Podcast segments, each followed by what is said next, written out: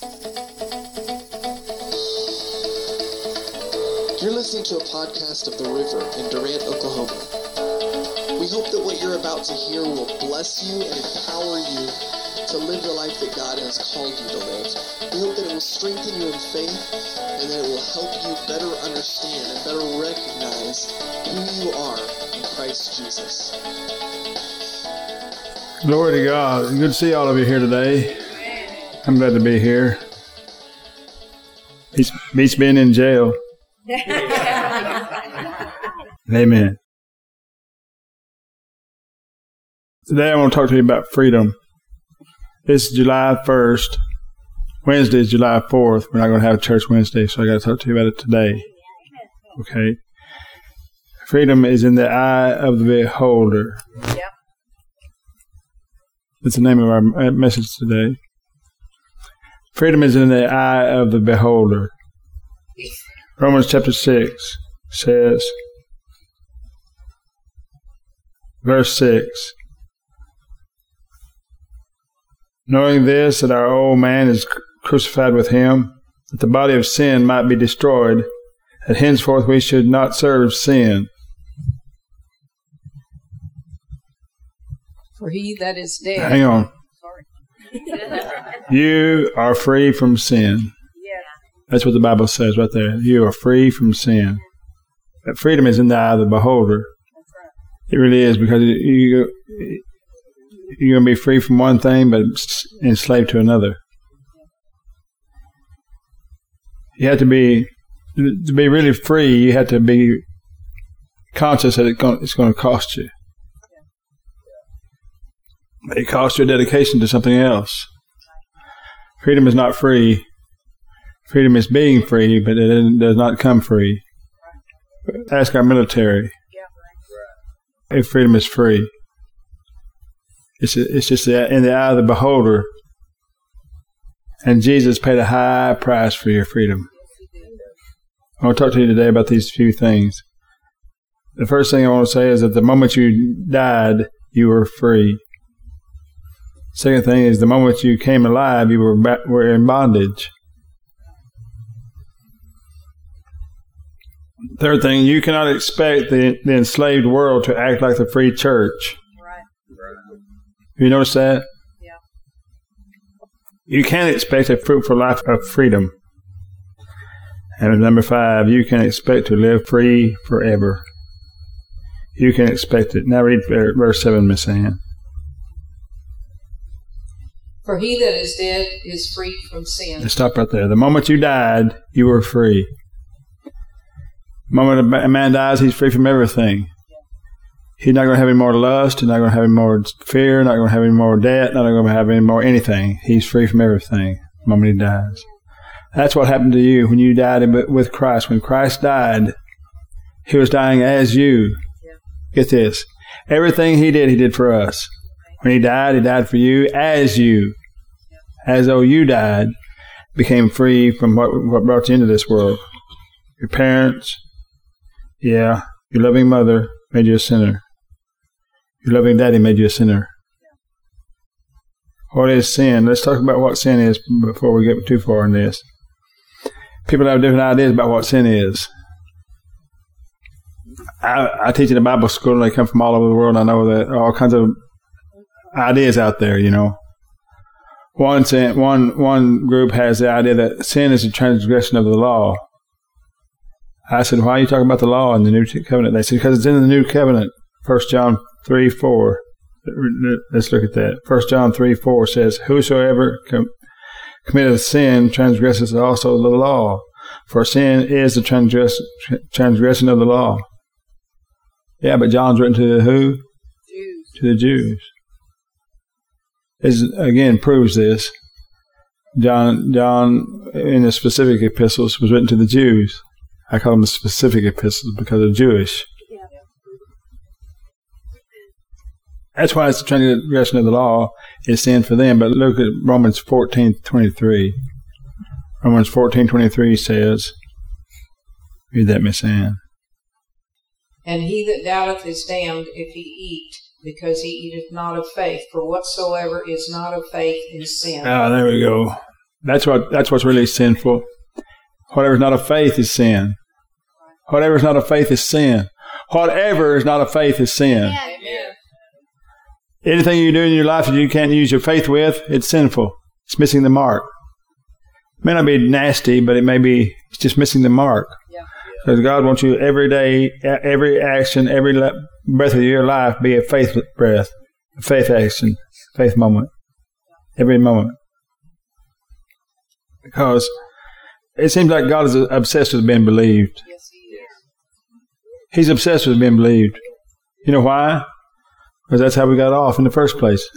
Right. Eve stopped believing. That tree was poison. She started believing it looked good for food to her. See, after she listened to the devil. I want you to read Miss and skip down to verse 18. Romans 6. Romans 6, verse 18. Get you something really good here in a minute. If we can say God is obsessed, He's obsessed with being believed. He must believe God. You see, He paid a terrible price for you. What did, what did He do? He gave you His Son. Terrible price He paid for our sins. But if a man will not believe the gospel when he hears it, he'll let that man go right to hell. Yep. He'll let, he'll let him go if he wants to go. If he won't believe, because believing is the only thing that really counts with God. It counts all the time with God. He wants you in faith every moment. Being then made free from sin, you became the servants of righteousness. Okay. Now that word servants is really douloo. Douloo. D-O-U-L-O-O. Douloo. You have to pronounce both the O's. Douloo. It means to enslave. Douloo means to enslave. Not a servant. We think of a servant as somebody who waits on your table at Chili's. apparently, apparently it's Chili's. That's, that's not what this means. Not a servant, not somebody that has a choice. This is a bond slave. Somebody to, is the word can mean to bring you into bondage, to bring you under, to make a slave of, reduce to bondage. Metaphorically, to give yourself wholly to one's needs and service, make a, make myself a bondman to him. That's what this word means. So you, what it say? Being then made free from sin, you became the slaves of righteousness. Amen. We're slaves of righteousness now. That is, the moment you came alive, you were you were in bondage. The moment you died, you were freed. But the moment you came alive from your old man dying, you coming back to life, you are in bondage to what? To righteousness. Because it's in your DNA now. It's fixed now. I had no choice but to look like my mama. Have, she has strong genes. Strong dresses too, but her genes are really strong.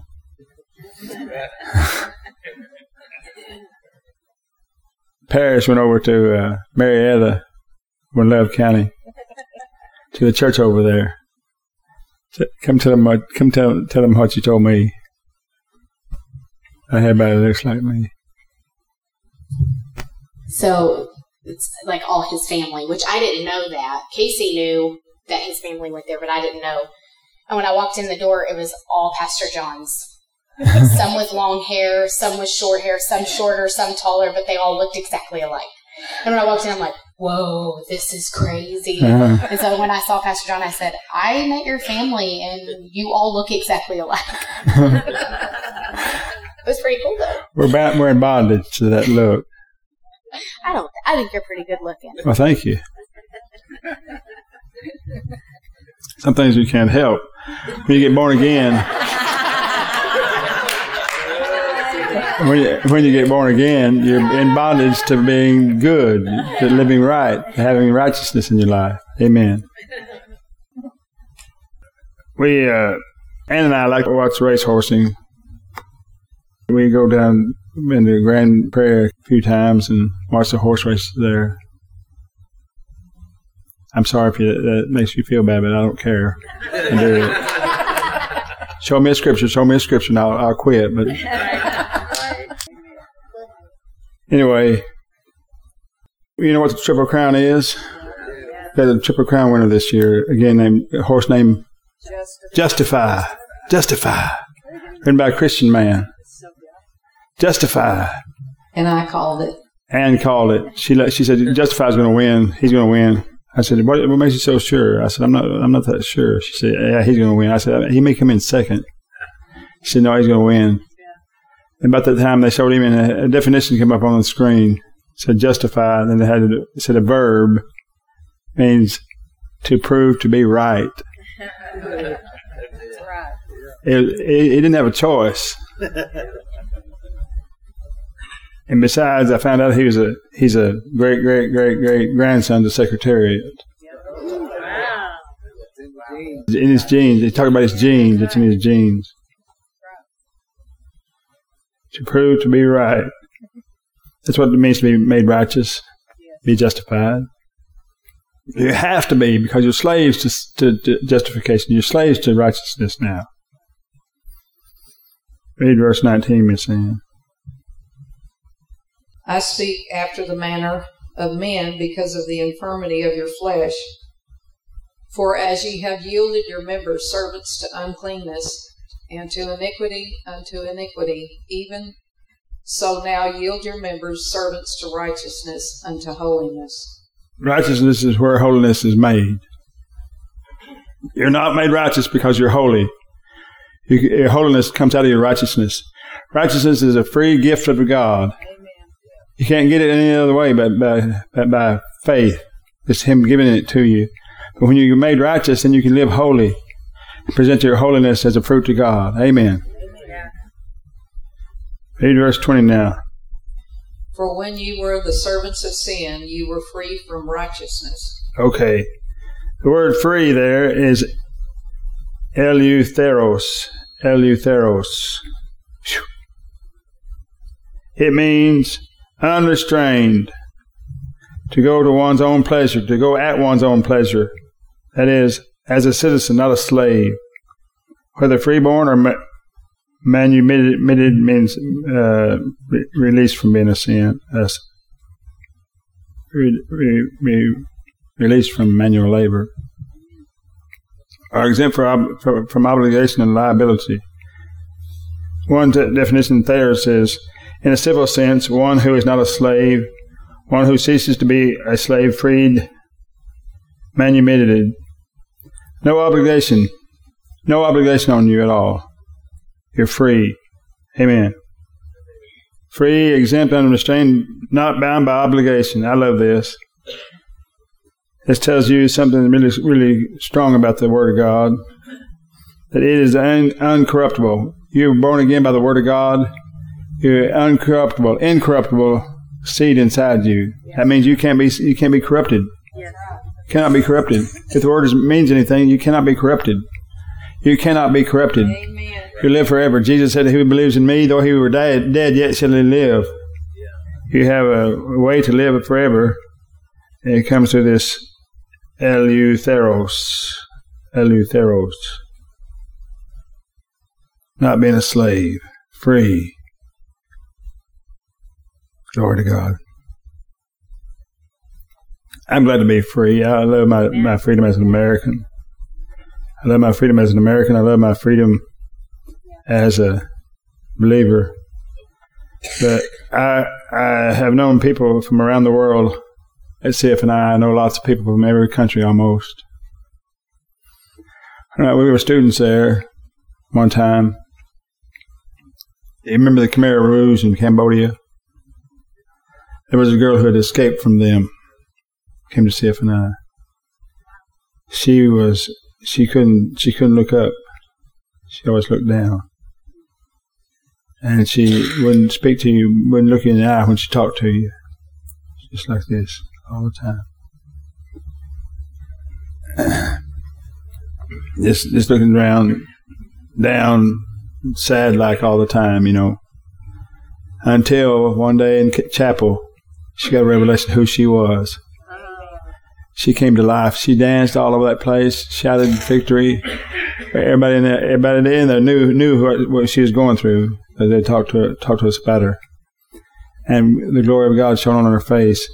She's a beautiful young girl, but she had been beaten down so terribly. But, but her, her, what was really in her, the righteousness that was in her, came forth, It Didn't matter how much it had been put put down, it came forth when in the right setting. You have a seed in you, you have a word in you, and it's a seed. All it needs to produce is to get it in the right setting. I've heard of seeds been been put in boxes and kept for a hundred years, and then when you put them in the ground, they grow food. Why, why, why, didn't they grow food in the box? Because it was the wrong setting for it, uh, wrong atmosphere.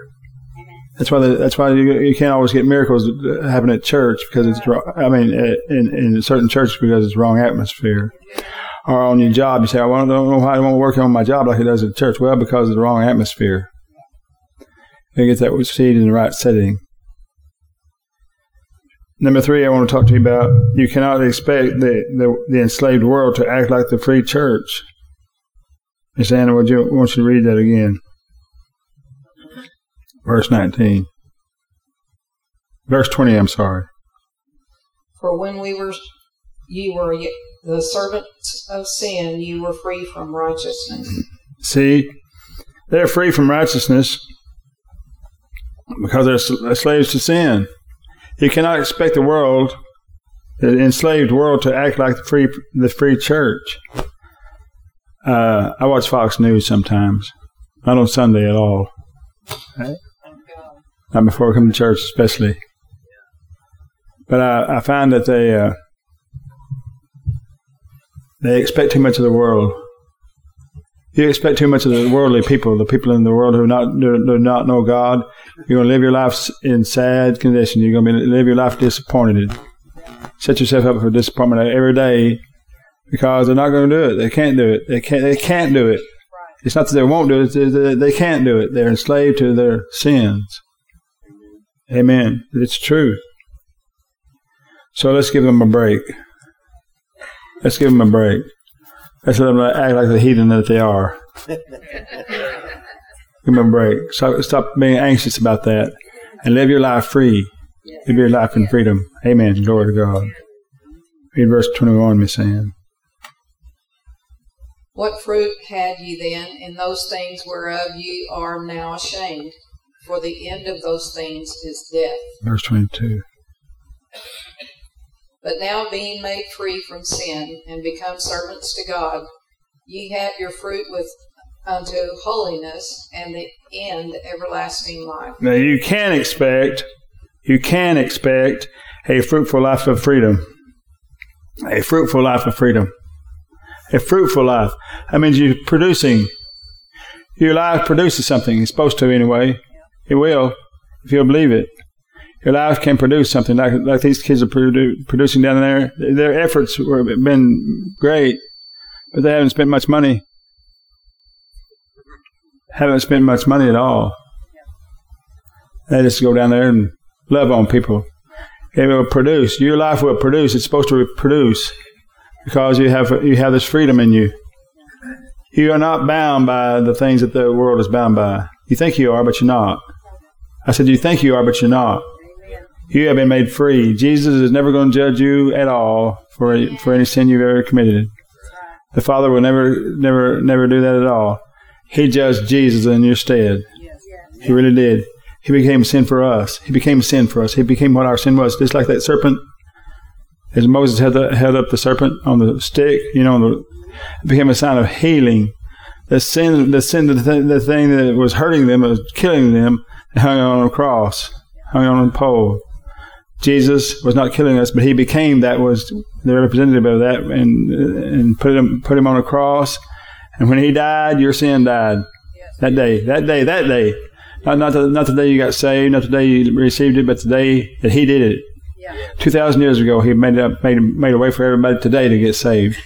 God made up His mind. He's not putting your name in the book of life. He put your name in the book of life two thousand years ago. Everybody who does not receive that and by faith gets it blotted out. You see that? God believed you believed that the blood of Jesus could save the whole world. Amen. He he, he believed that. That's why John John introduced him on the banks of the Jordan River. He said, "Behold, the Lamb of God that takes away the sins of the world, sins of the whole world." You can expect a fruitful life of freedom. You know, in 1776, they signed the Declaration of Independence. John Hancock, he said, I want King George to know who I am. Real, real big and beautiful, you know. Everybody else, everybody else is real small. Anybody know how many people signed that thing? 56. 56 people signed that document. 55 and John Hancock. They signed that declaration. We celebrate that today, but that, that was not the day they got free. That's right. Well, not the, that was not the, somebody else had a had an opinion about that declaration, didn't they? Who had an opinion about it? A guy named King George III had an opinion about it. He sent his ships and his soldiers, and for five years they fought over that, that declaration. Five years they fought. October the 19th, 1781, October the 19th, everybody say that date with me. October the 19th, 1781. Cornwallis surrendered to George Washington in Yorktown, Virginia. That, uh, how many of you knew that uh, October the 19th, 1781? You know that date, did you? I told you, I tell, I tell you every, every, once every year, but you still don't know it, do you? No. Because we don't, we didn't get taught that as children. We don't care about that date. It doesn't matter to us when the, when the, when the, our oppressor said we could be free. All that matters is we made up our minds. We made a declaration of our, our freedom. All that counts is that they made up their minds and made a declaration of that freedom. Your freedom comes, you have to say it with your mouth. I'm free by Jesus' power, by Jesus' blood. Romans 10, 9 and 10 says that, that if thou shalt confess with thy mouth the Lord Jesus and believe in thine heart that God hath raised him from the dead, thou shalt be saved. For with the heart man believes unto righteousness, with the mouth confession is made unto salvation. That's why I talk to, talk to you like this so much. It's everything. When you need something in your life, you just say it with your mouth. You, you have the power in it because you're not bound by sin. Sin can't stop anything you say. You say it. The only thing, the only thing that can stop you from getting what you want is by not talking about it. Yeah. Talk about what you want. Amen. Is that right, Craig? Craig is here because he talked about what he wanted.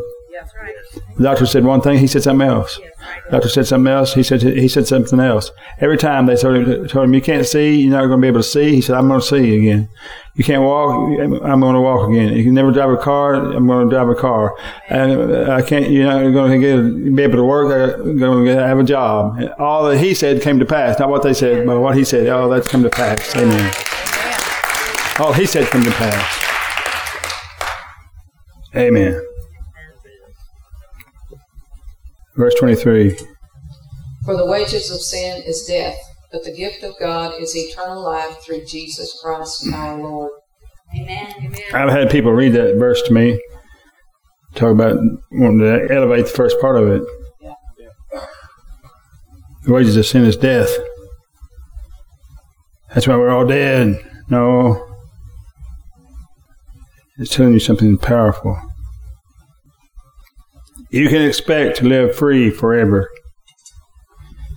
The day you get saved, you can expect that you never have to sin again.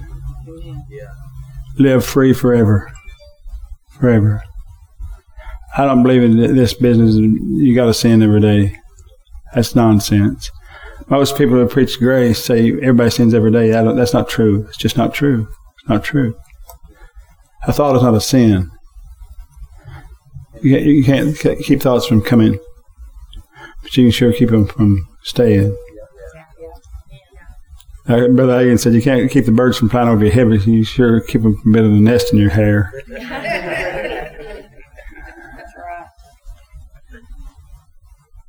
Jesus did not die, could not die until he, until he became sin for us. The wages of sin is death. That means that he really took our death. He died. He died for sins that he didn't commit. How that happened? Because God must have reckoned them on him. God reckoned our sin on him. He really did. Our Jesus would still be alive. He is alive, but he would he'd still be alive in the flesh.